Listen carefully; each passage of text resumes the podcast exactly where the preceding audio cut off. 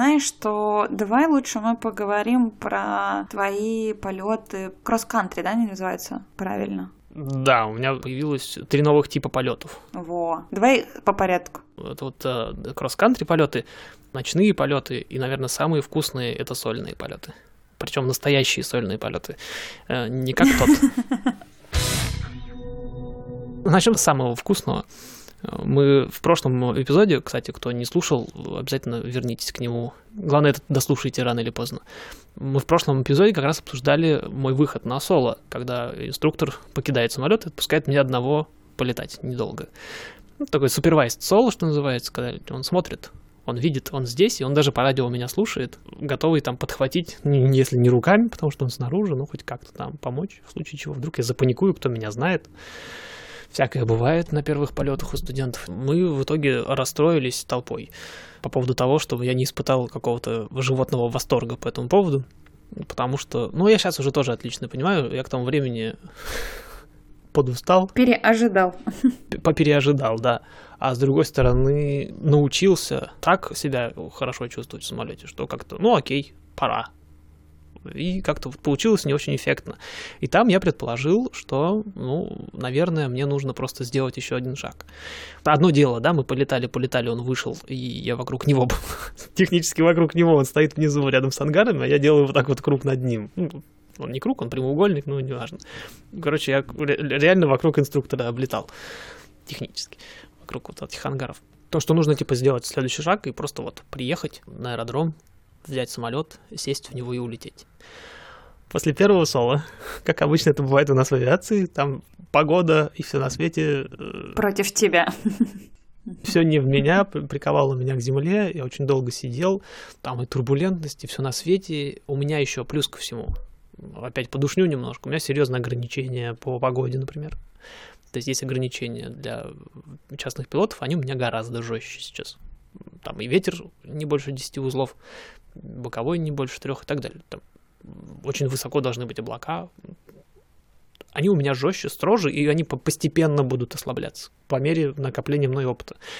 Погода, при которой мы бы спокойно занимались, мы занимались, мы встречались с инструктором, потому что еще есть куча чего отрабатывать. Погода, с которой мы можем летать вместе, не всегда есть та погода, в которой я могу летать один. И у меня прям отменялись полеты, то есть я ставлю, беру самолет, буду летать соло. Не буду летать соло. Отмена сильный ветер, отмена там боковой. Отмена, малая видимость, отмена, низкие облака. Галя, у нас отмена. И таких вот Галя отмена было очень много. Сложно и... было удержаться. И я такой типа, блин, и чё? Я не летаю. А как? Ну и плюс ко всему, там мы еще один раз отлетали такое же соло, что-то там позанимались. И он мне в итоге говорит, инструктор, типа, можешь, все, можешь, берешь самолет. Единственное, а, еще одно ограничение, нужно обязательно, чтобы какой-то инструктор меня выпустил, не обязательно мой. То есть я приношу и говорю, смотри, вот мой разрешение, мой допуск, вот мои погодные минимумы, вот такая погода у нас сейчас, я же могу лететь. Человек просто устно нигде не фиксирует, типа, да, все, лети, посмотрели, проверили. Там спрашивают, что хочу делать, куда лечу, потому что у меня ограничение, а еще одно ограничение, двадцать пять миль круг всего. То есть очень зажато, но тем не менее. Все, мне разрешили, можно, приходи, бери. Погода началась вот это. Вот это ожидание меня подогрело очень хорошо. Еще пару раз я приезжал на аэродром, то погода портилась прямо на аэродроме. Я приехал, взял самолет, подготовил его, беру погоду на аэродроме, все плохо, она вне моих минимумов, я ставлю самолет обратно. Один раз я так заправил самолет и поставил его обратно. Я очень долго шел к своему первому соло, просто потому что меня постоянно что-то не выпускало туда. Один раз я приехал, у меня не завелся самолет, я поставил его обратно. Просто и не завелся. То ли батареи, там, там нет, там не батарея села, они блок, блок меняли. Стартер не, не сработал, стартер не, не, не крутил, просто движок, и он не завелся. Короче, я уперся вот в это вот все, и это заняло, я не знаю, не две недели, наверное, три. Полетов десять, зазор между моим соло и моим первым сол, сольным полетом. И когда я, наконец, приехал, пришлось заправиться, это был очень короткий полет. Ну, я приехал, сел в самолет, закрыл вторую дверь, потому что она там, замок надо закрывать. Закрыл вторую дверь, все потом подготовил, все включил, все послушал, все завел. Кто-то меня выпустил тоже, там сказал, что типа я могу лететь. Дяденька там еще не совсем понимал эту процедуру, потому что у него давно не было студентов, а это требование школы. Он такой, а что я должен вообще, зачем я тебе нужен? Я говорю, ну ты же инструктор. Он говорит, я говорю, да, выпусти меня летать. А что, лети. Я говорю, что, даже проверять ничего не будете? Он говорит, а что я должен проверить? То есть я через вот это все прорвался. Меня выпустили, я сел в самолет, завелся. И что-то три, что ли, круга сделал над аэродромом, вернулся обратно. Такой кайф. Ну, наконец-то дожили мы до этого момента. Это совсем другая история. Когда мы летаем на самолете, и я типа... Я отыгрываю пи ай си, отыгрываю командира воздушного судна, у меня все равно здесь инструктор. Я отлично понимаю, что я... Одно дело, я висел, мы тоже обсуждали это много раз, я висел на инструкторе некоторое время, и он принимал за меня решения, хотя уже было пора мне. Потом я, типа, принимаю, но я их принимаю, исходя из того, что если я сейчас начну делать всякую фигню, он меня вытащит. Когда я, типа, я полетел вот первое соло с, с инструктором на земле, ну, тоже как-то так... Есть ощущение, что, типа, я все равно вот с кем-то. Под крылом. За мной, по крайней мере, кто-то смотрит и так далее. А тут я наконец-то сам, я один. Этот самолет мой, и либо я его сейчас потом посажу, когда смогу посадить, либо нет. Ну, такой, знаешь, как встретить динозавра, выбор прям. пятьдесят на пятьдесят. Больше никого нет. В этом самолете только я. Меня сейчас вот диспетчер отпустит, я там покручу. Ну, первый полет был очень короткий. Я буквально, говорю, сделал три посадочки или две даже. Там что-то такое. Сел и уехал обратно. Второй, по-моему, и третий. Я уже шесть часов налетал соло, кстати. Молодец. Это, казалось бы, немного. Всего-то у меня что-то сто с хвостом, сто шесть, что ли, или сто, сто, сто четыре, что-то типа того. Я уже налетал шесть часов, и пару раз вот я вылетал на соседний аэродром, просто потому, что он у меня в этом круге. Угу. Он доступен. Мне инструктор разрешил на него летать, потому что я на нем был уже семь раз, по-моему, до тех пор. Ну, несколько раз, то есть мы туда летали, садились, я с ним знаком, вроде как. Понятно, что на родном аэродроме у меня двести посадок, а там двенадцать, что-то такое. Но, тем не менее, я с ним знаком, я знаю, как с ним работать. Мы постоянно у него пролетали. Ну, точно не чужой. Не чужая местность. Родной. А самое главное, что туда можно полететь. Uh-huh. Это занимает некоторое время, это процесс. И это, ну, есть разница между крутиться в паттерне аэродрома и куда-нибудь полететь, чтобы там покрутиться, хорошо, неважно, зачем. Ну, у тебя как бы правильное перемещение, ну, из точки А в точку Б можешь... Появляется а, видимость процесса какая-то. Uh-huh. Что, типа, есть цель, надо долететь до туда, там что-то поделать и вернуться обратно. Это гораздо интереснее, чем просто вот у себя отрабатывать. Я сел, сказал диспетчеру, что, типа, я... Улета... Я студент, я, я стараюсь говорить, что я студент соло, просто для того, чтобы люди понимали, чего от меня ожидать. И я начал понимать тех вот э, ребят, которые очень много разговаривают в кокпите, когда они одни. Очень хочется самому себе рассказывать, а тем более никто не слышит толком. Очень хочется о себе рассказывать, что происходит, что нужно делать, что следующее, куда мы делаем, кого мы ищем, кого мы видим. Мы, я, я один. Что я собираюсь делать? Почему я говорю «мы», потому что я разговаривал, вот, у меня камера уже висит сзади, я тестировал камеру, это к вопросу, а люди задавали эти вопросы, когда будет контент. Я тестирую сейчас камеру. Я в числе этих людей. У меня появляется процессорное время и ресурсы для того, чтобы что-то еще делать в кокпите, кроме полета. У меня висит сзади GoPro-шка, которая подключена к звуку. Я, у меня на самом деле уже есть тестовый материал. Я хочу посмотреть, как он выглядит в монтаже. Может, кто-нибудь в каком-нибудь условном, еще, еще пока не в Ютубе, но где-нибудь в Телеграме даже уже что-то увидит. В Инстаграме TikTok. Уже появляются уже. Тик-ток, тик-ток. Тик-ток? А, кстати, кстати, есть проблема с этим, я тебе расскажу. Это я понял как раз-таки во время моих сольных, проблем, сольных полетов. Вот есть камера. Это GoPro-шка обычная, причем самое интересное, что пилоты вот летают с восьмой, с восьмым хира, потому что она классная. Уже десятая, по-моему, вышла, или одиннадцатая. Поправьте меня. Но пилоты продолжают летать с восьмой, потому что она прям хорошо себя ведет в, в полете. Ну и при чем тут ТикТок? Там что ТикТок, что Инстаграм, проблема одна и та же. Дело в том, что у камеры есть кадр. А, а ну типа не девять на шестнадцать. Да неважно, он либо горизонтальный, либо вертикальный. Угу. И вертикально мне очень видно все. Ну, во-первых, да, там вертикально картинка получается, получается немножко, не да, очень вытянутая. Видно чуть больше, конечно, контрольных элементов, но чуть меньше вот всего вокруг. А с другой стороны, в момент прицепления камеры, она пока у меня одна, она мне пока не надо восемь. В момент прицепления камеры нужно принять решение. Это будет видеоряд горизонтальный куда-нибудь, там, не знаю, в условный YouTube, например, или это видеоряд вертикальный, вот, там, не знаю, ТикТоки всякие и так далее. Я тебе открою маленький секрет. Для того, чтобы размещать в ТикТоке материал, не обязательно снимать его вертикально. Вот это интересная новость. Вот эта черная полоса, которая как в кино, да, идет в целом, которая будет. Ничего страшного, если содержание будет очень, ну, красивое, классно снято. Она тогда маленькую такой будет, понимаешь, в чем проблема? Это, нет, надо смотреть, в, когда ты заливаешь материал в ТикТок, надо смотреть, как она будет выглядеть. И как это можно вообще отредактировать в, в том же, ну, короче говоря, в редакторе, простите за тавтологию. Можно ли в редакторе все это дело чуть подправить? В теории на самом деле можно. То есть никакой катастрофы в этом нет, если контент действительно, ну, прикольный сам по себе. Здесь уже становится вторично, поэтому ты можешь снимать горизонтальную картинку и, в принципе, экспериментировать с ней, в том числе для рилсов. Прозвучало это слово, я ждал. Экспериментировать. Надо экспериментировать, это нужно понять, это нужно придумать, и нужно прочувствовать, что является интересным контентом. Это вопрос философский. Мы теперь настолько разнообразны, что интересный контент у каждого свой. Да, и из-за того, что мы искушены, и из-за того, что YouTube теперь не просто котики, а все, все что угодно на свете, люди тоже смотрят не все подряд, и это надо помнить. Однако это такая, знаешь, это больше бонус того, что я начинаю себя чувствовать в самолете более свободно. Ну, наконец-то хоть какие-то впечатления, потому что в прошлый раз ты был такой... Я уставший Что? был. Я был уставший. Я был, знаешь, нет, даже не уставший. Это прям четко было то чувство, когда в университете сдал сессию и такой, ну все, и нафиг, короче, все, все, я вот, все, я Ну, блин, не молодец. Знаю, у меня было чувство, ну, какой-то легкости, какой-то такой, типа, классно, здорово.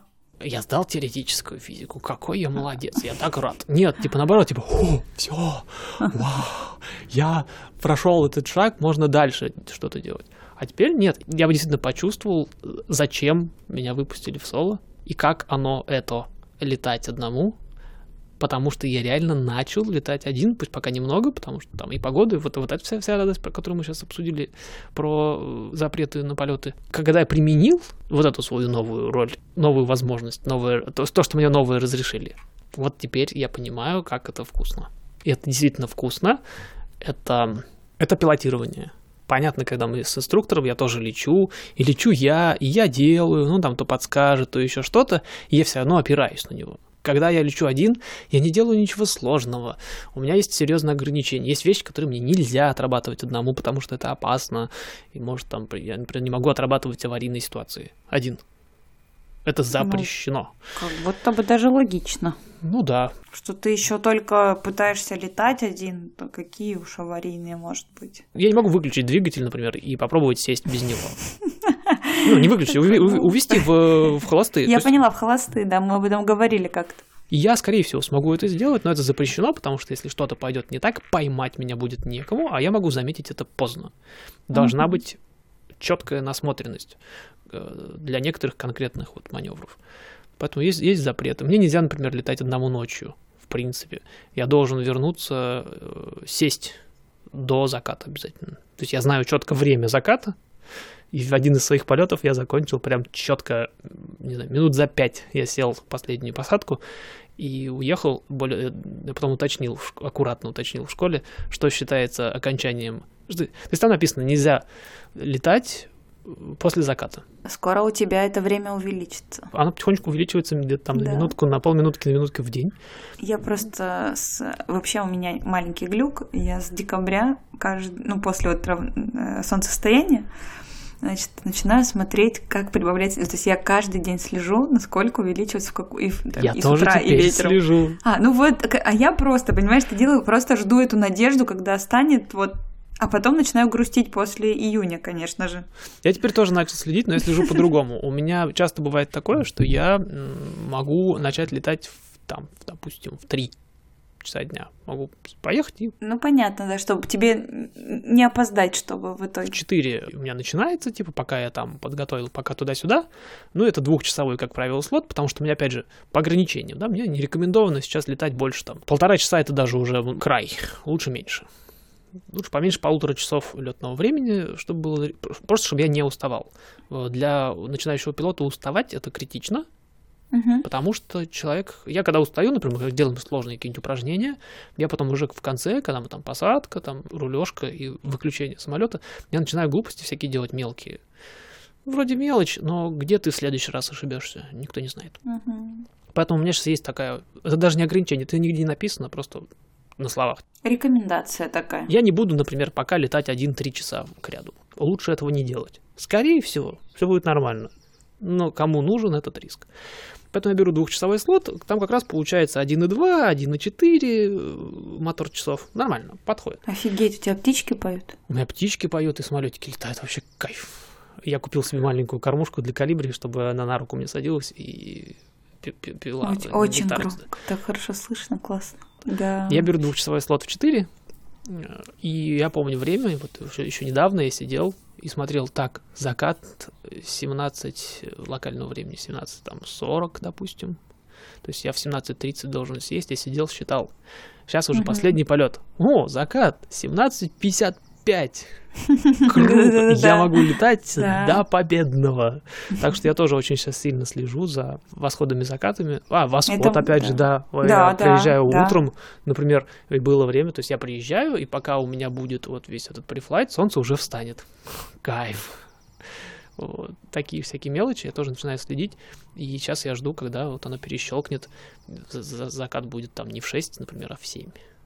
Ну, ближе к семи, скажем так. У нас, по крайней мере, уже типа восемнадцать сорок пять, что ли, что-то такое, солнышко садится. То есть мы уже очень близки к семи вечера. Ты, ты, ты, во-первых, севернее. А, да, я севернее нахожу. У тебя да. немножко градиент да. сильнее происходит. У вас потом летом будет дольше висеть солнце, но вы туда, вы туда попадаете быстрее немножко. Ну да, но зимой, конечно, у нас относительно тебя хуже, да, поэтому, конечно, да. Ну, ну да, на самом деле, вот с, с момента моего последнего полета там что-то семнадцать пятьдесят семь было, пока я вот сижу на земле, уже шесть ноль семь закат. Кайфово. седьмого марта, это интересно, чуть-чуть не совпало, семь сорок восход и шесть тридцать девять закат. Вот было бы прикольно, если бы семь сорок вставала, семь сорок садилась. Ну, так должно быть что-то очень симметричное. Да, а ну вообще, ну вот у нас почти, вот мы к семи вечера, я говорю, что я знаю, что приближаемся, что как-то уже заметно, ну ощутимо. Мы, мы южнее, мы чуть-чуть отстаём, но это нормальное явление. Ну да, так что скоро будет вообще кайф. Когда, знаешь, в восемь вечера я закат. Не, я не читал, конечно, надо, потому что меня не особо касается. На Аляске очень интересные там требования по времени полета, потому что у них в определенный момент... просто перестает ночь наступать. Да, они же находятся тоже в... Нет, не, еще не полярный, наверное, круг у них, но что-то там рядом. Даже по карте смотреть. Ну, короче, у них там... Ну, они, наверное, на одной ш... ш... этой широте, широте, да, наверное, с Мурманском где-то туда должны быть. Ну, я близко. Не хочу даже карту сейчас открывать. Я говорю о том, что у них другие нормы. И то есть везде, где описаны ночные там... А прикинь, ночью не полетаешь, этим зимой не полетаешь вообще. Ну, только если там у тебя квалификация позволяет. Там так и есть, да. То есть либо у тебя... То есть студенты, наверное, вообще им нельзя соло летать там ночью. Зато ты все лето можешь летать. Ну, типа... Там какие-то свои требования. Там начинается речь уже про градусы относительно горизонта. Там какая-то веселая штука. Я не хочу сейчас искать просто. Я не готов оказался. Мы же часто раздуваем здесь всякие штуки. Но мы начали летать ночью с инструктором. Вот я хотела сказать, мы плавно перешли к тому, что да. у тебя теперь есть ночные полеты. То есть мне нельзя... как студент. Но с инструктором можно. Но частные пилоты потом могут летать по ночам, и поэтому в требования к частным пилотам входит некоторое время ночных полетов в практике. И понятно, что на чекрайде никто не будет это проверять, потому что чекрайды все, как правило, днем. Хотя, наверное, можно поставить его на вечер, не знаю. Обычно днем. Угу. Там есть нормативы, по которым я должен отлетать некоторое количество ночью. И мы начали их летать, и это совсем другая история, потому что темно. Удивительно, конечно, но да. так. Там темно, интересно. И появляется некоторое количество определенных специальных условий в связи с этим. Например, допустим, темно не только снаружи, но и внутри кабины. А приборы, ну, когда подсвечены, когда не подсвечены. самолетики тоже разного возраста. А самое интересное, то, что на меня постоянно какая-нибудь бумажка, там, здесь частота написана, здесь там еще что-то, здесь мне нужно куда-то переключиться, здесь я пометил себе, допустим, там, частоту, которую мне только что сказали. Карта, в конце концов, у меня с собой, сейчас мы вернемся к кросс-кантри еще.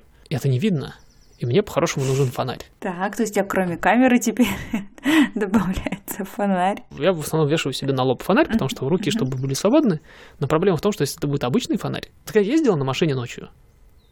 Да. Неважно, за рулем или не за рулем. Представь, что у тебя, у тебя будет внутри, в, в самой машине включен фонарик. Да, да, это, ну, ты впереди ничего вообще не увидишь. Снаружи там, не видно ничего.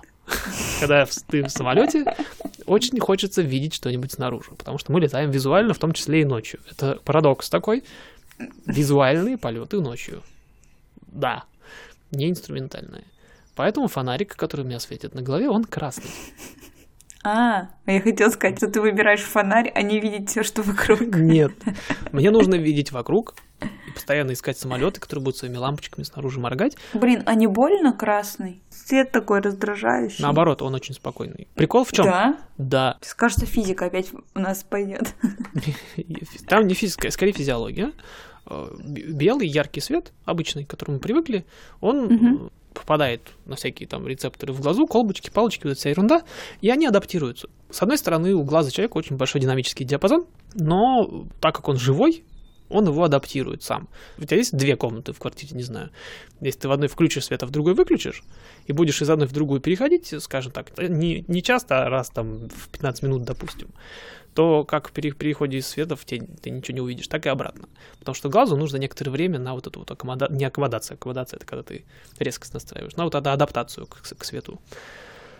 В полете у тебя нет времени на это, и поэтому вот прибегают... К... Кстати, это не единственный случай. А почему красный спектр, там, не зеленый какой-нибудь? Почему красный, почему не зеленый? Хороший вопрос. Просто зеленый тоже вроде, ну... Скажем, знаю, давай так, конечно. Я предположу, что это, скорее всего, опытным путем uh-huh. выявлено, что красный, он, во-первых, не очень яркий, во-вторых, он красный. Uh-huh. Скорее всего, опытным путем каким-то они это выявили, что, может, там у, не знаю, утомляемость меньше, например, с красным. Он такой матовый, красный, красивый, у меня есть пара фоток, надо выкинуть куда-нибудь в Инстаграм. Почему я говорю про опыт? Потому что это не только про авиацию. Мы были на подводной лодке, это подводная лодка-музей. Она стоит просто uh-huh. в Сан-Франциско, в нее прям внутрь можно попасть. И дяденька там, в частности, показывал интересные штуки. Там у них карт, ну, моряки, они же все равно там, когда воюют, когда на дежурстве, когда спят, отдыхают. Они там в карты играют, в том числе. В том числе и в, в дежурном помещении. А когда лодка на рейде ночью, внутри всех дежурных помещений свет тоже красный. Как раз для того, чтобы можно было оперативно выйти наверх, посмотреть, что там вокруг творится, там, не знаю, в бинокль, условно говоря, или там в этот перископ, наверное, на всплытии никто не использует, и обратно вернуться и тоже не офигеть. То есть то, что раньше пираты... Почему у пиратов глаз закрыт один, кстати? Интересная деталь. Не потому, что он у них один, а тут, например, хотя были и такие пираты. Это на самом деле уловка. Они, находясь на палубе, все время держали один глаз закрытым. Для того, чтобы спуститься в трюм, например, оперативно, в случае какой-нибудь там, не знаю, атаки. Они же тоже, они мирно жили очень недолго, пираты. У них такая достаточно жестокая была жизнь. Мне нравится, что ты сказал «тоже». И они... Фрейд, здравствуй. Они, спускаясь с палубы... То есть мы пираты в каком-то смысле. Переставляли вот эту свою нашлепку на другой глаз. И привычным к темноте глазом уже смотрели туда. А вот этот глаз, который засвеченный и мешает, он им не мешал, потому что он закрыт. Блин, это прикольный фактик, я такого не знала. Люблю такие штуки. У пиратов один глаз закрыт, как правило, не потому, что у них один глаз. Это уловка, помогающая им работать. Естественно, в современных условиях никто не стал подводником. На кораблях, кстати, тоже самая история, просто я бы рассказываю про подлодку, потому что я там был. И вот и дяденька, который вел экскурсию, он нам показывал карты игральные. Понятно, пики крести, они обычные, черные, uh-huh. а буби, черви красные. А так устроена физика. Почему предмет красный? Потому что он поглощает весь спектр, кроме красного цвета, и красный uh-huh. свет в итоге попадает тебе в глаз. Если свет вокруг красный, то только он от всего и от, отражается. И поэтому все, что красного не цвета, видно. Его не видно. И у, у моряков была проблема. Они не могли играть в карты, потому что не видно было красные масти. Угу. И потом все красные масти на их картах флуоресцентные или какие-нибудь там. Это сложно. Они обведены черным. А, по эти фломастеры. Ну, сам ручки, флом, неважно чем. То есть каждое там сердечко и вот этот uh-huh. бубик. Uh-huh. Ну, чтобы символ было видно. Просто обведены, чтобы было видно символ. Он показывал. Причем он спросил нас сначала, типа, смотрите, какие карты у моряков интересные были, зачем? Мы такие, ну, муха. А еще с викториной. Мы не знаем. Ну, типа, entertainment. И вот он показывал. А там, например, чтобы чаевые оставили. Лампочка. Я не помню, я не помню, честно сказать. У него висела лампочка красная, он так подносит и реально исчезают все эти черви. Magic. Я же говорю, это магия, Physics, это не физика. Не magic. Это все магия. И то же самое, например, нам, как пилотам, уже говорят, что, в принципе, не стоит использовать для пометок там красные uh-huh, ручки или, uh-huh. допустим, ну, для, для отметок на картах красные. Мы часто помечаем ну, да. маршруты фломастером прям обводим, то есть это должен быть не красный, не розовый, никакой. Uh-huh. Я специально в своем первом ночном полете один маршрут нанес карандашом и к красным вот этим фломастером реально он исчезает просто. То есть пометь я только вот им, все, я бы просто его не видел, этот маршрут. Все пропадает. Вот такой нюанс есть. Но с другой стороны, получается, что я и приборы могу смотреть, и все пометки делать, и все вижу, там с, с пола что-нибудь подобрать. И при этом я, когда выглядываю наружу, вот этот красный тусклый фонарь не сильно бликует в окне. Иногда приходится его закрывать все равно, чтобы снаружи посмотреть. Или выключать даже, что опасно, потому что приборы сразу резко становятся не видно, если они не подсвечены, а бывает всякое. И глаз не перестраивается. То есть все еще темно. Но ночной полет, он все-таки больше инструментальный, да? Нет, ни в коем mm-hmm. разе. Он Почему? Визуальный, потому что у меня нет инструментального рейтинга, прежде всего. Я даже больше не про у тебя сейчас прям, а в принципе, что ночные полеты, они больше ориентированы на приборы, чем на то, что вокруг. Или... И да, и нет. В привычном понимании, наверное, все-таки да, потому что, например, если я вижу глазами горизонт, каким-то образом сформированный, ночью горизонт штука условная, особенно если совсем темно. Это такое место, где, например, звезды есть, есть, есть, а потом заканчиваются. Но в теории, например, это может быть, скажем, город с какой-нибудь кривой линией, и вдалеке его огни могут тебе показать, что как будто бы звезды есть, есть, есть, есть, аж вот досюда, вот под углом, и потом заканчиваются. И глаз тебе скажет: о, так ты в крене летишь, выравнивайся. Начинаешь выравниваться и падаешь, собственно, в соседнюю гору, потому что на самом деле ты нормально летел. Это куча иллюзий, их это не единственная иллюзия, которая ночью возникает, не буду сейчас опять же душнить, но да, в этом плане, конечно, да, я вижу горизонт, я смотрю на мой авиагоризонт внутри и убеждаюсь, самолет, и убеждаюсь, что они совпадают. Если они не совпадают, очень хочется сказать, тут начинается лотерея. Нет, надо доверять искусственному горизонту, потому что он глаз глазом, а у, там внутри гироскоп, и он, ну, как конечно, правило... Он понадежнее немного. Как правило, не врет. Ой, хороший. Вот, знаешь, мне понравилась а, фраза... Давай. Мне понравилась фраза... Сейчас, сейчас наши аэрофобы любимые немножко напрягутся. Летчик Леха, Алексей Кочемасов в свое время как не раз, он любит тоже, по-моему, повторять ее. Она звучит как вопрос: а неужели вы думаете, что вы каждый раз летите на исправном самолете?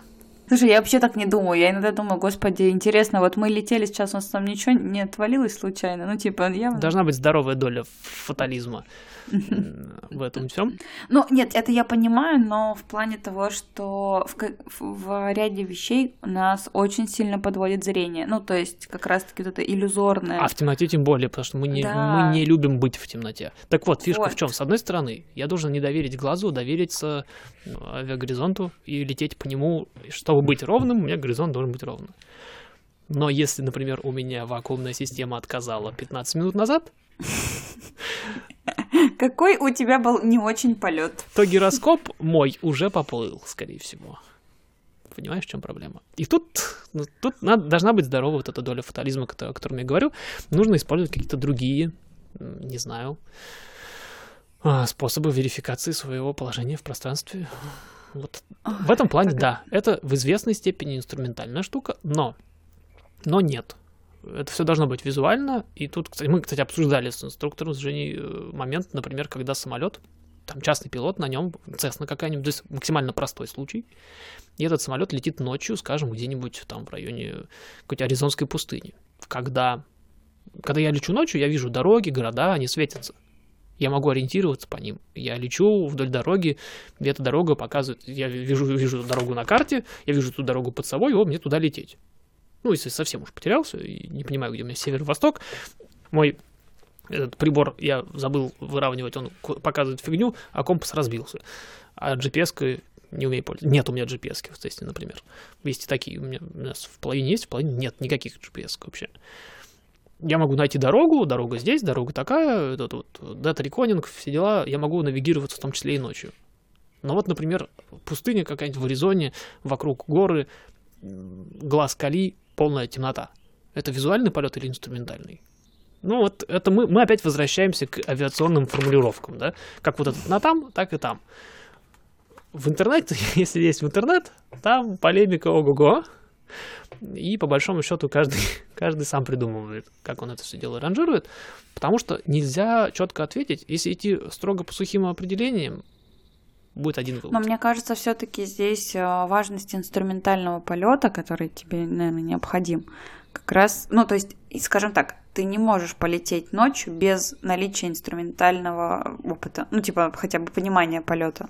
Потому что если днем ты можешь ориентироваться, там, особенно когда тебя выпускают только в хорошую погоду, то, наверное, те приборы, может быть, ну, так, видимо, их нужность инструментального полета в разы ниже, и ты справишься, скорее всего, визуально сам, чем ночью. Ну, ночью как будто бы там, может быть, типа условно, окей, пятьдесят на пятьдесят, то днем у тебя, наверное, там тридцать на семьдесят.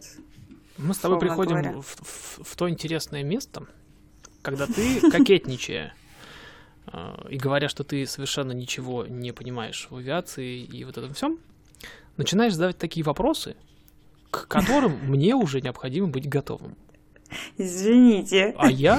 Что-то не готов, да?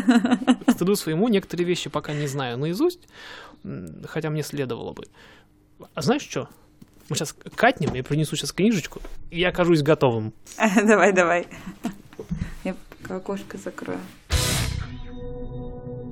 Да, я, честно, думал, что ты сидишь и птичек слушаешь. Нет, я пошла налить себе чаю. Вот здесь кат заканчивается, и я оказываюсь внезапно с блокнотиком в руках.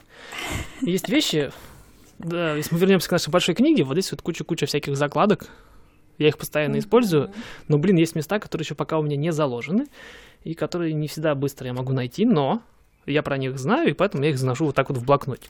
Там, например, mm-hmm. погодные минимумы у меня лежат, хотя они здесь заложены у меня тоже. Какие-то вещи, которые часто надобятся. И к твоему вопросу по поводу оборудования, которые необходимы для полетов ночью. Вот Давай. такие два, две, две, э, две колоночки здесь нарисованы. Первое – это просто оборудование, ну, понятно, там тахометр, датчик давления и так далее, то, что надо днем, скукота. Угу. Чем расширяется необходимое оборудование для визуальных полетов ночью? Во-первых, по порядку, но не по значению, что называется. Хорошо. Ходичные. В случае, если они необходимы. Это запасные предохранители и какой-то источник энергии, видимо, запасной аккумулятор или что. Или просто, в принципе, должен быть наличие аккумулятора. То есть, если у меня пропадет генератор, чтобы у меня осталось электропитание хотя бы на какое-то время. Угу. Лендинг лайт – это, короче, фара, которая светит вперед достаточно мощно, типа дальнего света, угу. чтобы можно было в темноте найти полосу. Anti-collision lights и position lights. Это, короче, моргающая красная лампочка, вот эти вот зеленая красная лампочка на крыльях. И это все. Uh-huh. Это все требования, которые ко мне есть. Для визуального полета даже ночью. В, не в этом списке, не в ночном дополнительном списке, например, в принципе, нету, нету авиагоризонта. Его не существует. Нету датчика вертикальной скорости даже. А почему? Не является необходимым прибором.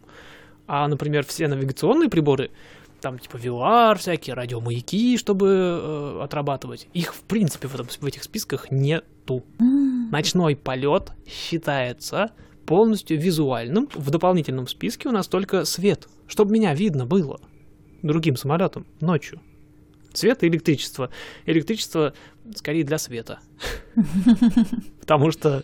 Если у меня полностью... Так оно работает. Да, потому что обычно, если у меня, например, отрубает полностью генератор, и, например, у меня сдохла полностью батарея, самолет долетит до места назначения. Моя Cessna, я говорю за Cessna сейчас, за свою.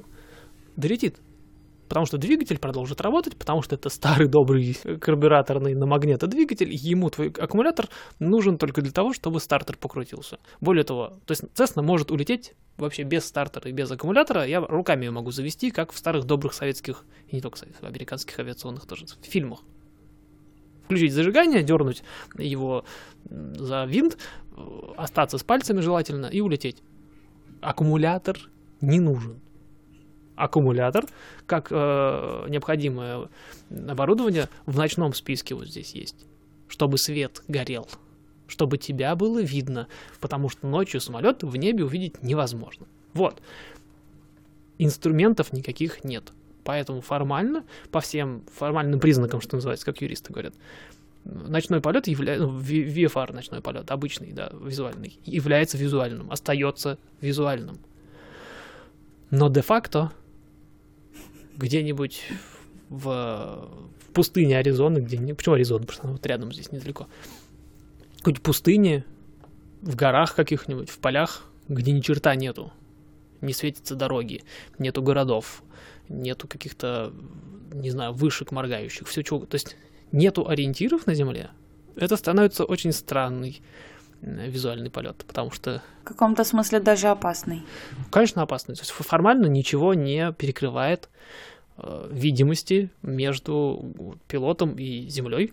То есть все э, погодные, все минимумы соблюдены, по, по погодным всем нормативам это визуальный полет. Но ни черта не видно. Не хватает фотонов. Черт возьми. Шеф, нужно больше фотонов. Шеф, нужно больше фотонов, к сожалению. У нас очень чувствительный глаз, но угу. это синтетическая штука. То есть, ну, там какие-то сто фотонов в секунду достаточно для того, чтобы регистрировать свет от точечного источника. Что-то типа того. Могу ошибиться в цифрах. Ну, там какое-то смешное количество. Но прикол в том, что информации в них будет очень мало. Для того, чтобы реально, например, навигировать самолет в полете, нужно очень много светящихся штук на Земле.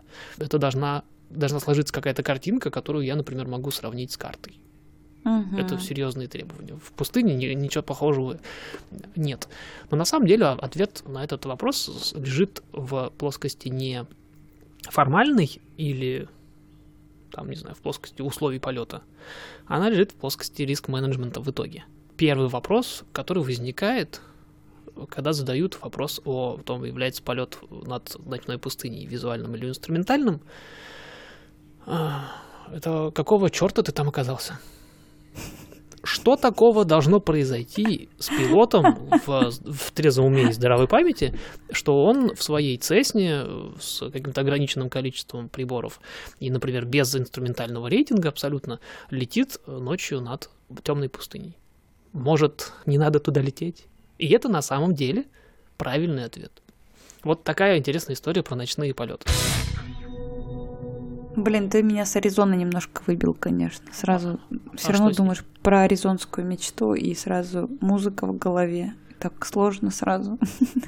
Знаешь, эти, очень тяжело иногда быть, как, ну вот, существовать, когда у тебя такой, знаешь, хаотичный какой-то Background. Ассоциативный ряд выстраивается, и ты такой, ты, ты вот говоришь, вот со слова «Аризонская долина», ты когда, не долина, а пустыня, как ты сказал? Ну, пусть будет пустыня Невады, хорошо, если тебе так будет проще жить. Вот, и, и все, и у меня сразу, ты вот все, что рассказывал, у меня музыка дальше в голове, такая параллельно, знаешь, такая игра. Mm-hmm. Так, это так, ну, такой сюр небольшой. Но фильм просто клевый, в целом посмотреть. Хорошо. Небольшие. А ты не видел «Аризонскую мечту» с Джонни Деппом? Я даже записал. Только что. Там же Джонни Депп. И там Игги Поп поет. Игги Поп и Джонни Депп в одном фильме. Надо смотреть. Надо смотреть. Потому что Кустурица. Еще и Кустурица. Все. Подожди, по-моему, Кустурица снял. Ну, окей. Ну, короче. Напишите ну, где-нибудь сам... мне в комментарии, найдите, да. где, где можно написать комментарии нам. Саундтрек потрясающий там. Просто. И, кстати, вот лететь под этот трек э, в... Э, ну вот, короче, в ночью в, в этой пустыне, мне кажется, потр... это прям пушка. Просто там все складывается. Я думаю, да, это будет отличный предсмертный саундтрек, потому что... А там in a death car. А, это оттуда? Вот, да. Потому что... Все, я знаю, что это... Это вот, это оно. Супер. Надо, надо посмотреть. Надо посмотреть. Потому, потому что на самом деле, е- если я, например, и большинство частных визуальных пилотов окажутся ночью над Аризоной, это будет последний полет. Это, давайте будем трезвыми и беспристрастными. Это будет последний полет. Я объясню, почему.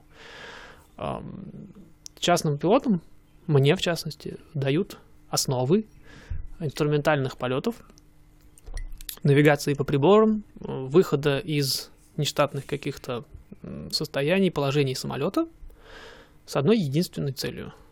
Есть ненулевая вероятность того, что я в самолете могу в теории залететь в какое-нибудь облако. Ну, так получилось. Я, опять же, все это дело упирается сначала в риск-менеджмент, почему я туда полетел. Может, я его не заметил, не знаю. Может, я, может, я думал, это маленькое облачко, влетел в него, оно оказалось огромное.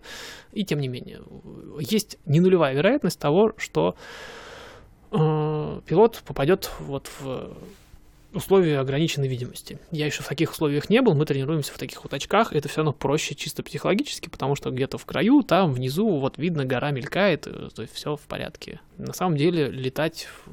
Ну, представь, что это водить в туман. То есть машину видно, панель видно, а капот уже не видно. Например. А что там дальше, вообще неизвестно. На самолете с этим проще, потому что там не надо по дороге ехать. И деревья не растут в округе, mm-hmm. но деревья растут где-то вон там, и они ближе, чем тебе хотелось бы. Так вот, есть ненулевая вероятность попасть в такие условия, и, как правило, пилоты сами себя туда загоняют. И по статистике, по суровой, холодной, трезвой статистике, опять же, эф а а, у пилота где-то есть чуть меньше сто восемьдесят секунд. Это немного. На то, чтобы вылететь из этих условий. На то, чтобы покинуть, вылететь, найти ориентиры, выровняться и продолжить сесть куда-нибудь, потому что ты почти, почти закончился за эти три минуты. Ты, вы, ты вылетел из себя все вообще. Потому что спустя эти три минуты, а как правило еще и меньше, к сожалению, это, как правило, это уже встреча с землей. Ну, или с каким-то там, не знаю, с горой, еще с чем-нибудь. Это статистически так устроено, и поэтому дают э, визуальным пилотам, дают азы э, инструментальных полетов для того, чтобы у них был шанс просто развернуться. Просто, спокойно развернуть самолет на сто восемьдесят градусов и вылететь обратно. Это единственное, что может сделать частный пилот в таких условиях. Если он этого не сделает за первую, там, не знаю, минуту, скорее всего, он обречен. Только для этого. Для справки. Минимальный налет частного пилота сорок часов. Я, я налетал больше немножко, но это мое личное дело. Минимальный налет сорок часов. Минимальный дополнительный налет для получения инструментального рейтинга еще сорок часов. То есть, чтобы научиться летать по инструментам, нужно научиться летать на самолете, а потом еще столько же налетать в, вот, там, в симулированных или в реальных Но инструментальных оно условиях. Но оно как будто бы того стоит. Это того стоит, это очень полезно, это необходимое требование для линейных пилотов, но это чертовски сложно, и это совсем Я думаю, не то же хорош... самое, что летать визуально. Это хороший кирпичик для того, чтобы, и как... особенно если ты хочешь быть гражданским пилотом, да, да, да, потому да. что там ты без... инструментального, то, то, ну, никак да, не Да, да, если быть линейным пилотом, да, без, тут, я говорю, еще раз, это требование. Без uh-huh. инструментального рейтинга нельзя им стать. Это требование. Было бы странно, если бы я был линейным пилотом, но мне нельзя было бы посадить свой Боинг, Эмбраер хотя бы, что ж сразу Боинг-то, uh-huh. раскатал губу, что я не могу посадить его в туман. Uh-huh. Кому я нужен тогда? Есть миллион других таких пилотов, которые такие, могут. Чё, знаешь, такой везешь пассажиров, такой, так, ребята, разворачивайтесь, тут, тут туман. Мы садимся в другом аэропорту, потому что там ну, туман. Я не шмок. Я не умею, мне нельзя. Нет, конечно, это, поэтому это требование, нельзя без него сдать на ай ти пи. Но, говорю, это еще это отдельный рейтинг, и на него надо очень кучу времени налетать и получить какое-то дикое количество практики, потому что это сложно. Психологически, физически, э, очень много энергии тратится, очень много дополнительных процедур. И, это, и каждая из них критична, потому что не видно ни черта, не с чем сравниться. И это, то есть нас учат все это время летать визуально и не смотреть, да. То есть первое время сейчас уже нет такой проблемы, потому что появилась привычка, как на машине. Я же очень мало смотрю на спидометр, я в основном смотрю, где другая машина. Тут примерно то же самое, воспиталось вот это. Я летаю снаружи. Я летаю по внешним признакам. Если, например, так типа, ой, я сейчас поверну, я так типа, сколько у меня градусов, крен столько, я дальше обратно снаружи лечу. Или там, сколько скорость такая, обратно наружу. То есть я летаю снаружи самолета. Я лечу по внешним ориентирам. Нас это очень долго учат, а потом на получение инструментального рейтинга переучивают. Возвращают обратно в кабину, и ты, наоборот, смотришь, учишься доверять приборам, учишься понимать, куда у тебя самолет летит. Мы сделали два занятия таких, это капец сложно. Я опять мокрый весь, ухожу с таких занятий. Вестибулярка — это отдельный вопрос, она с ума сходит сразу, потому что если все делать правильно на самолете и правильно им поворачивать, твоя жопа, не жопа, внутреннее ухо, оно не понимает, куда движется самолет. Он настолько скоординирован, что невозможно понять, куда он движется. И как раз инструментальщиков их учат не доверять внутреннему ощущениям. уху, ощущению, угу. теле своим, потому что организм врет. Офигеть. Организм первый, кто врет. То есть как только я попадаю, например, как... Он просто как... становится редиска, которая кинет тебя при первой же опасности, так и тут. Потому что он, все, все органы начинают врать сразу автоматически, и говорю, поэтому, поэтому дают азы, чтобы был шанс вылететь, но сам инструментальный рейтинг — это отдельное прям искусство и история. Ночью в Аризоне, в Неваде, хорошо? Да пусть чтобы будет тебя, в Аризоне. Чтобы тебя опять музыка не начинала играть в голове.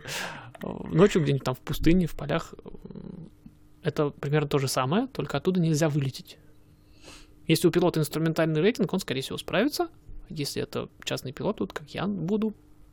То есть я сейчас ночью в темноте или в тумане, я обречен. Все.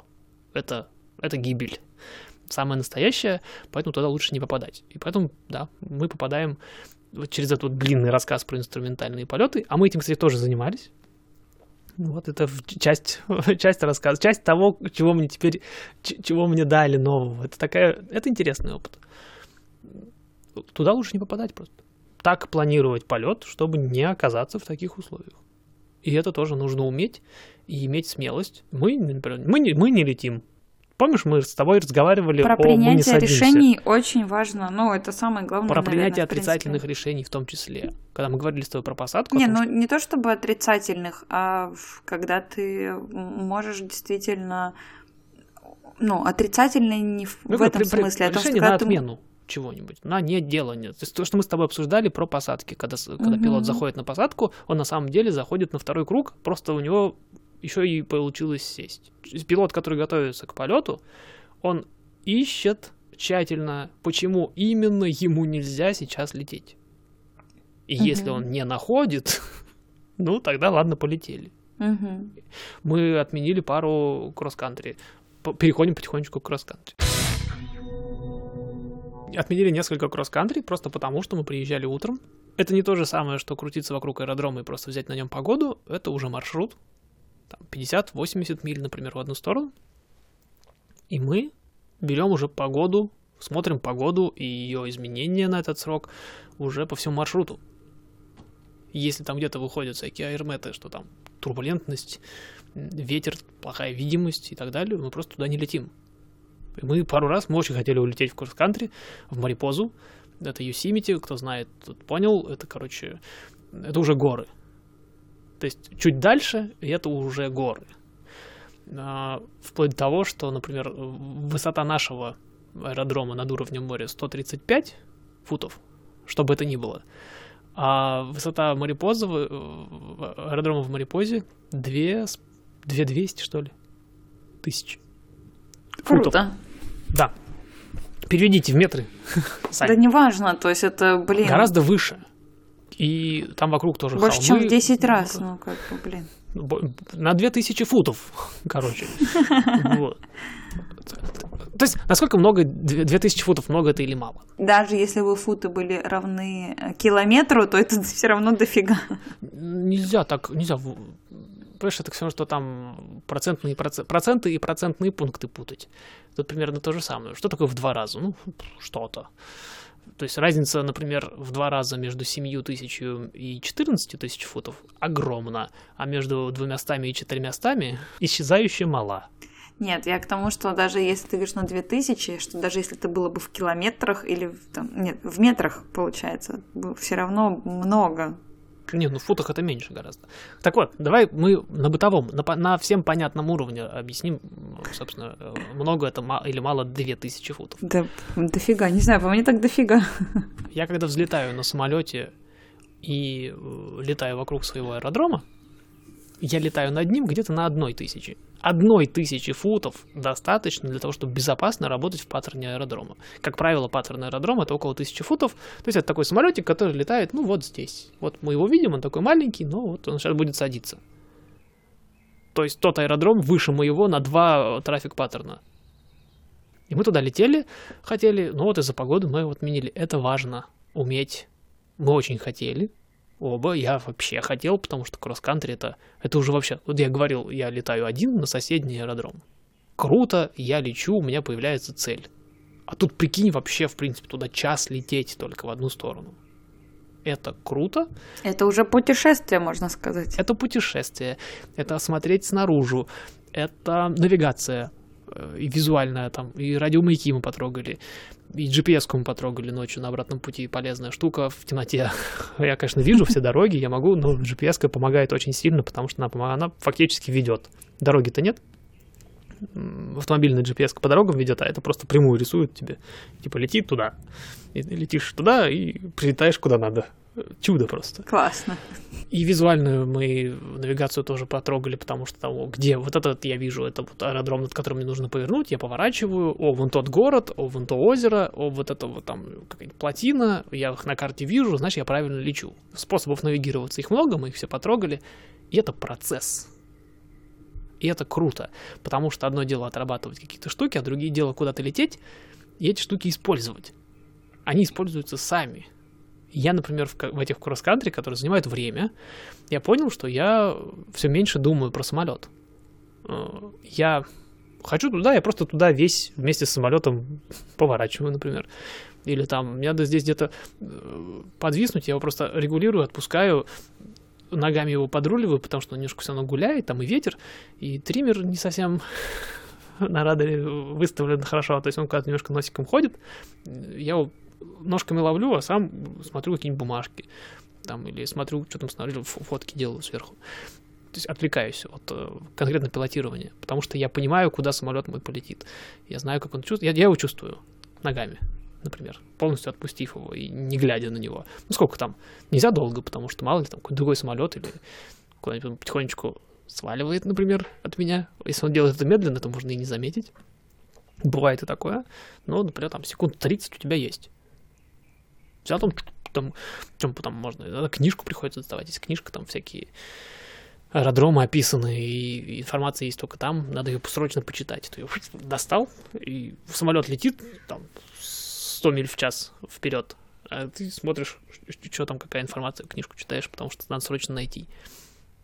И у меня появляется вот эта возможность, и я реально чувствую себя...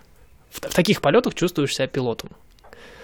Первый кросс-кантри это очень сложно было, потому что как раз именно по той же самой причине. Очень много всего приходится применять. Оно все знакомое, но вот в этом комбинации их никогда не было, этого всего. Когда мы полетели во второй, я по первости растерялся, потому что там занятое пространство, очень много переключений. Они ведут нас, flight following называется, когда... Я переключаюсь по частотам между разными диспетчерами. Они меня видят и ведут меня, зная, где я нахожусь, какие у меня, куда я, собственно, долечу, и могут меня векторить. То есть, например, сказать, поверни срочно направо, ты там мешаешь кому-то еще. А они мне за это, например, могут предоставить в теории информацию о трафике. Например, я не вижу самолета, они говорят, на вашей высоте там четыре мили на одиннадцать часов самолет в вашу сторону летит. Я такой, о, здорово, буду смотреть туда, значит. Такая вот взаимовыгодная получается штука, но это сложно, потому что у нас очень занятое пространство из-за Сан-Франциско аэропорта. Там прям щелк-щелк-щелк-щелк-щелк, надо переключиться. Когда мы полетели над полями, пфф, тишина, покой и как на велосипеде. Проблемы начались в конце, потому что высокий аэродром посреди гор. То есть, с одной стороны, вообще, в принципе, гора вот так вот вертикальная, а с другой стороны, холмы. Я... Помнишь, мы раска... только что говорили про высоту паттерна тысяча uh-huh. футов? Я растерялся и начал заходить сотня футов. Это очень мало. это практически причесывая дерево. Мой хладнокровный инструктор Евгений дал мне снизиться, не знаю, футов, наверное, до четыреста-триста.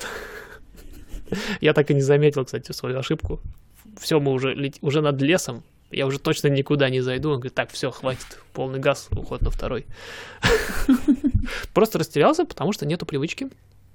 Ни визуальной, ни никакой. Строить паттерн относительно вот другой высоты аэродрома. Не от ста тридцати. Объясню. Мой высотомер работает по давлению и показывает высоту не над землей, а над уровнем моря. Ну и ты привык, что у тебя должно быть над уровнем моря. Я вот привык, так. что у меня над уровнем моря, ну, когда я лечу максимум три тысячи футов, но это холмы, я их вижу, я не собираюсь никуда садиться, я лечу там на пяти, например, тысячах, то есть я заведомо выше, и мне с ними не надо никак взаимодействовать. Они где-то там внизу, и слава богу, оставайтесь там. Вот такая история. Либо мой аэродром, или аэродром рядом, они там все сто двадцать, сто тридцать, сто пятьдесят футов, они все примерно на одной высоте, и у меня есть вот эта вот визуальная привычка, где там тысяча сто, например. Я зашел на тысяча сто, значит, я сейчас крутанусь и сяду. А тут должна была быть это три тысячи триста. Дурацкая цифра, которой в голове у меня нет. Какая три тысячи триста? Получается, что если я захожу на аэродром сто тридцатифутовый, то тысяча сто, там тысяча двести, две тысячи двести, если высота аэродрома, то три, там две тысячи двести пятьдесят, по-моему. Округляешь, естественно, округляешь вверх, чтобы быть чуть выше. три тысячи триста. Хотя высота над аэродромом примерно та же самая, около тысячи футов. Но она, эта тысяча футов, перемещается вместе с уровнем э, террейна, э, земли. Поверхности, чего угодно, как горы там, не горы, ну там, там горы. И вот у меня первый заход, короче, просто я очень низко. Лети я один, я бы раскидался по лесу там. В первый заход я бы, ну, не, наверное, я, может быть, заметил когда-нибудь, но это могло быть поздно, потому uh-huh. что мы летели в такой холм, самолет не может резко начать вверх лететь, ему надо какое-то вот время. И такие случаи есть, я бы там размазался в первый заход, э, ушли на второй, я уже сообразил, что мы низко, я понял, я пересчитал, собственно, высоту, набрал ее, второй заход, и я бы тоже размазался в развороте, потому что там ровно на развороте, на, на заход уже на полосу, там еще один холм. Я бы либо вперился бы в него, либо, если бы мне инструктор не сказал, там еще обратно есть ситуация, вокруг горы, я обычно сажусь на плоскую поверхность. У меня там холмы где-то далеко за аэродромом. Когда я уже захожу прямо на аэродром, там плоско все. То есть вот эти вот сто тридцать-сто пятьдесят футов, они везде. Легко глазом цепляться за нее. А тут заход между вот этими всеми холмами. Начинаешь бояться и держаться выше. А если выше, то на полосу нельзя попасть.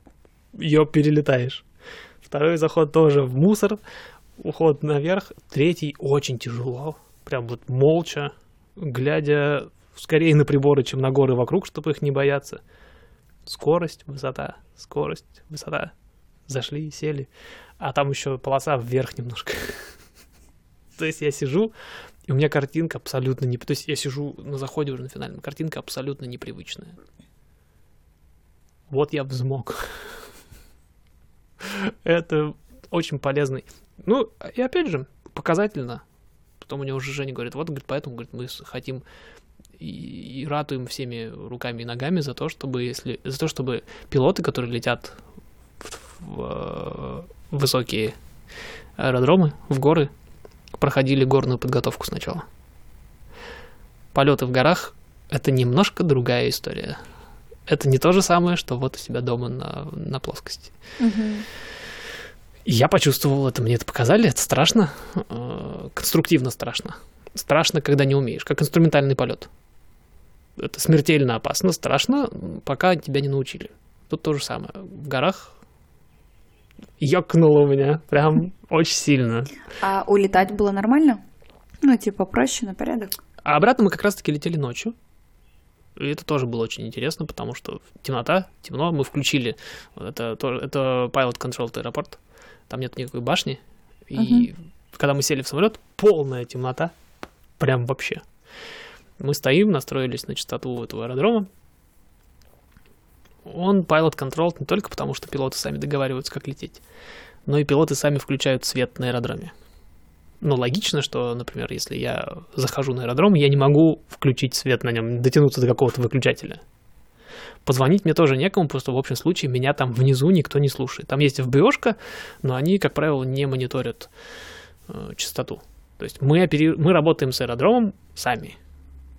Они там могут с бензином помочь, еще с чем-то, но они никак не контролируют ни аэродром, ни работу с ним, ни воздушное пространство. Вопрос, как, как я как пилот, заходя, например, на аэродром, могу включить свет на нем? По радио. Ну, то есть ты кому-то говоришь, включите мне Нет, свет или некому что? сказать. А как? Некому сказать. Более того, на некоторых аэродромах может быть примерно ноль человек в этот момент. Но я могу включить свет по радио. И это, когда я об этом читал... Подожди, это что-то автоматизированное или что? Автоматизированная штука, да. То есть я настроен на частоту аэродрома уже. То есть вся моя передача идет на эту частоту. И на этой же частоте стоит официальный термин, какая-то хрень. Я не знаю, что там стоит на том конце. И что именно слушает, это надо читать уже устройство. Которое слушает мои передачи. Ей плевать, что я говорю. Она считает нажатие кнопок. Кнопка на передачу. Как я разговариваю по радио? Я нажимаю кнопку, говорю что-нибудь, я отпускаю. Если я в течение трех секунд нажму кнопку три раза, в случае обычных разговоров такого не будет. Любая трансляция занимает чуть больше трех секунд. Что я такого могу сказать за три секунды? Ничего.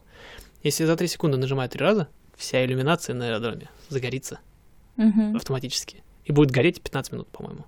Ну, опять же, зависит от того, как настроен конкретный аэродром, но, по-моему, не меньше пятнадцать минут.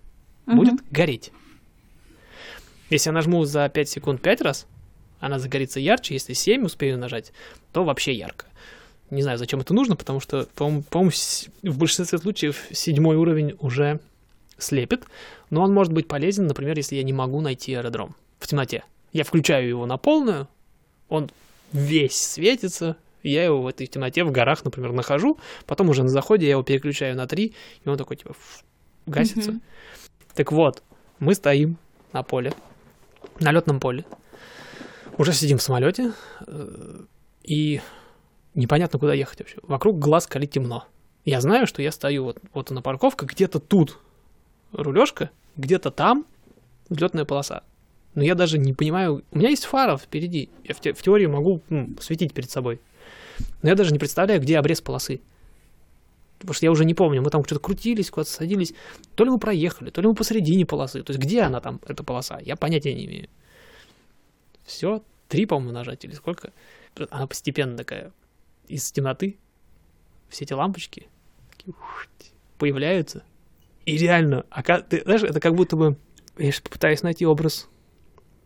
Знаешь, как в фильмах показывают, когда люди приходят с работы в свой день рождения, mm-hmm. в пустую квартиру, а там оказывается сюрприз-вечеринка, и все потихонечку такие из дивана mm-hmm. выглядывают. Примерно то же самое. Вокруг темно, глаз коли, ничего нету. И вокруг тебя рисуется аэродром. Он просто появляется вдруг. Очень красиво, очень ярко, здорово, в темноте. Как новогодняя елка. Знаешь, раз, два, три, елочка гори. Серьезно. Прям, я не знаю, очень красиво. Вот зажгли, поехали. Как взлетать? Внизу светится полоса. Вверху темнота. И из комфортной, красивой, яркой освещенной полосы угу. просто ныряешь в, ну, да. в ночь. Проще было взлетать. Ну да, потому что взлет, в принципе, проще, чем посадка, потому что просто надо уйти вверх на понятной скорости. Uh-huh. Там еще надо было повернуть в темноте на правильное количество градусов в сторону горы. То есть, если чуть-чуть довернуть, то все нормально, если больше довернуть, там гора. А темно и ночь. Надо помнить об этом. В этом плане немножко сложновато. Днем было бы попроще.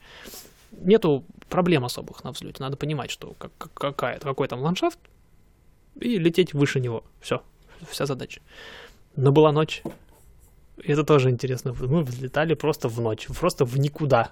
Хорошо, есть джи пи эс-ка. Ну, у тебя, видишь, как совпало и ночной полет, и кросс-кантри сразу же.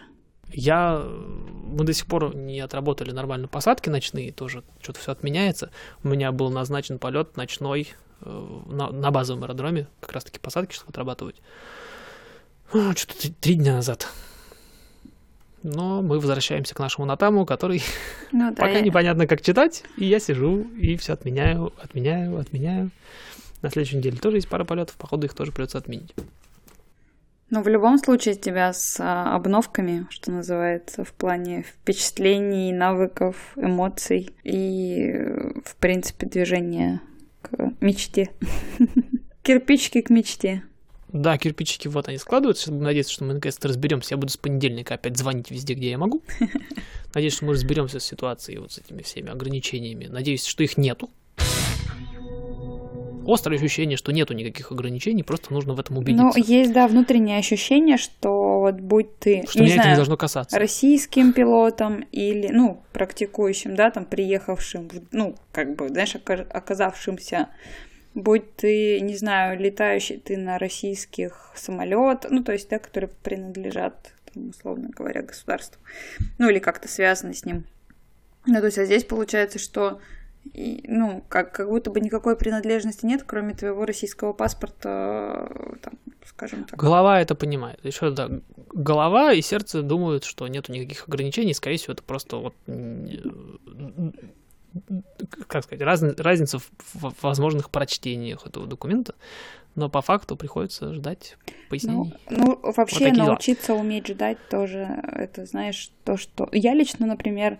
Пытаюсь освоить там все свои там тридцать с хвостиком лет, и, ну ладно, в детстве, может быть, я не пыталась этого делать, но, тем не менее, очень долгое время ты пытаешься научиться ждать, практика показывает, что, ну, от того, что ты, там, например, дергаешься, да, лучше не становится. Ничего не происходит. Да. Да. Какая, зачем, какой смысл писать смс-ку «ты где»? Да.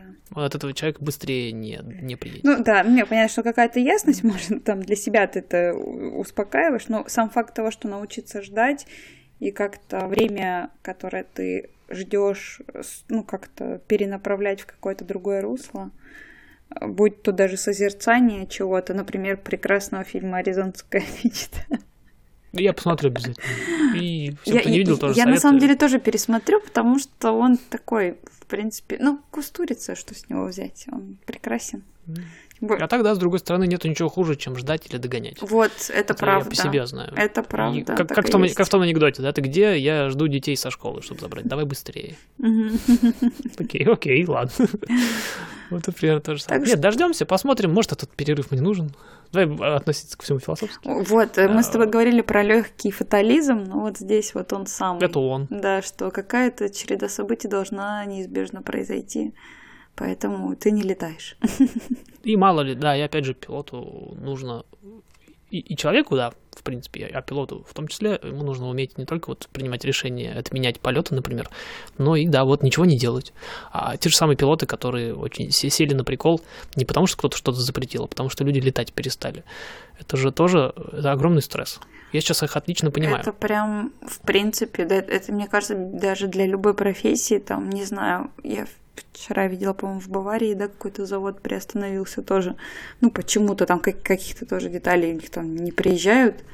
И понятно, что было очень грустно, что люди такие, ну... То есть это такая, знаешь, неизвестность неопределенного срока. У меня недавно был вот как раз история с поездом в Пермь, когда... Да, да, вот, кстати. Когда ты... И проблема не в том, что я куда-то даже опаздывала. То есть от того, чтобы я приехала позже... ну.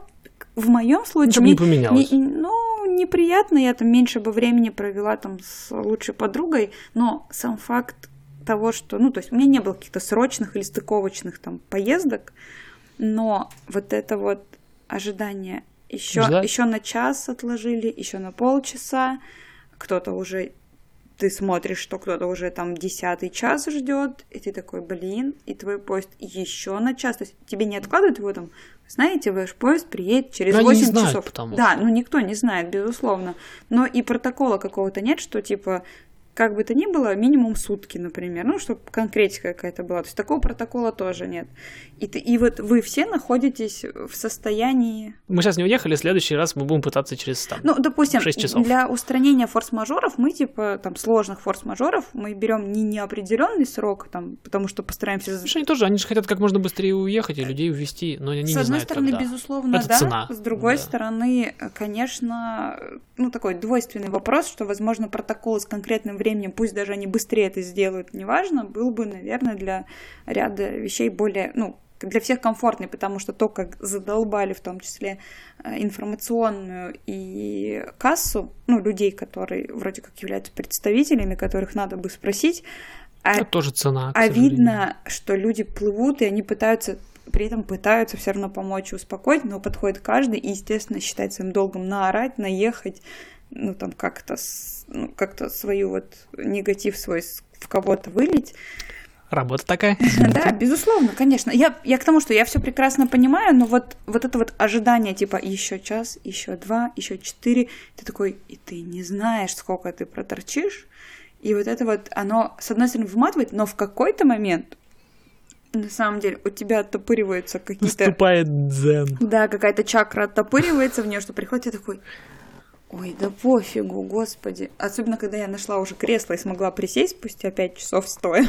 Я такая, вообще пофиг. Такая смотрю, у меня поезд десять минут откладывается, пятнадцать, час. Я такая, ммм. Ну, то есть они уже ехали, было вроде как типа должны быть, но, опять же, большой трафик скопили, и пока... Но нет, да. да. И ты такой, да, уже, и как бы... Главное здесь сейчас не отключиться и не, услыш... не прослушать свой поезд. Это вот единственное, конечно, что было бы самое обидное в этой ситуации. Вот. А, а да. все остальное было типа, ой, ну и пофигу вообще абсолютно. Ты, главное, сидишь, ну, типа, слух как-то свой держишь там. И периодически просто посматриваешь, не высветился ли там, ну, путь и еще что-то. Вот здесь то же самое, но я в этот момент, ты знаешь, я за этот час вот пока была, вот вроде как уже так подуспокоилась, я какие-то такие, у меня как-то так рабочие дела хорошо пошли, я так, знаешь, такая села, что там разгребла, какие-то там, что-то у меня там нападало, вроде как, по идее, на утро, ну, какие-то такие вот вещи. Я такая, я что-то села, что-то сделала такое, знаешь... Как Шульман, сейчас смотрел интервью Шульман недавно, там, кроме прочего, всякого разного интересного, она говорила о том, что рожайте детей, у вас будет время почитать. Типа, я, я нашла, говорит, что я могу там что-то делать или кормить, там, не знаю, лежать на боку, а другой рукой читать книгу, например. Рожать детей, будет время почитать. Использовать время. Да, да, да. Не занятое вроде как. Да, то есть и вот... Ничем важным для чего-то другого. Вот здесь... Что-то, что-то да, что-то да. Ладно, куда-нибудь это в итоге все решится. Полетов впереди запланирована еще огромная куча. В апреле, где-то в середине апреля, мой инструктор покидает школу и уходит работать в авиалинии. Гош, что ты с ними делаешь? Объясни мне. Очередной. Что ты с ними такого делаешь, что они... Это не я делаю. Это классический сценарий, по которому, скорее всего, уйду я. Короткие... Ну, вот... Ну, мне просто везет. Конкретно Женя, он просто очень много летает. Прям прям крепко. Много и часто. И, например, у него нет студента, если... Там отменяется он, или пусто было, или погода какая-нибудь для студента неподходящая. Он берет самолет и сам улетает. Uh-huh. То есть он, он постоянно, он много летает. И это классический сценарий, по которому, скорее всего, уйду я. Частный пилот, там инструментальный, мультиэнжин, в зависимости от, потом коммерческий, потом становишься инструктором, долетываешь полторы тысячи, и тебя забирает авиалиния. Uh, понятно. Сама уже.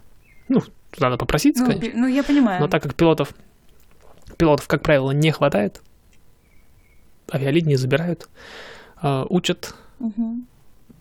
и сажают тебя на самолет, ты летишь в самолете. Все. Но вот полторы, полторы тысячи нужно брать, и быть инструктором — это, наверное, самый быстрый. Э, не самый высокооплачиваемый, но самый быстрый способ, потому что при, проч... при таких же ограничениях, то что восемь часов, по-моему, нам нужно в день летать не больше, коммерческому пилоту любому, реальный коммерческий пилот будет налетывать меньше, потому что он будет очень сильно зависеть от расписания, куда там его самолет полетит, сегодня летит, завтра не летит, выходные, праздники, вот эта вся ерунда. Инструктор может летать реально каждый день. Он, тем более, уволился еще недавно, наконец-то, потому что, ну, все уже, он на, на, на выходе уже, он сейчас вот-вот сядет в Embraer, кстати, и полетит.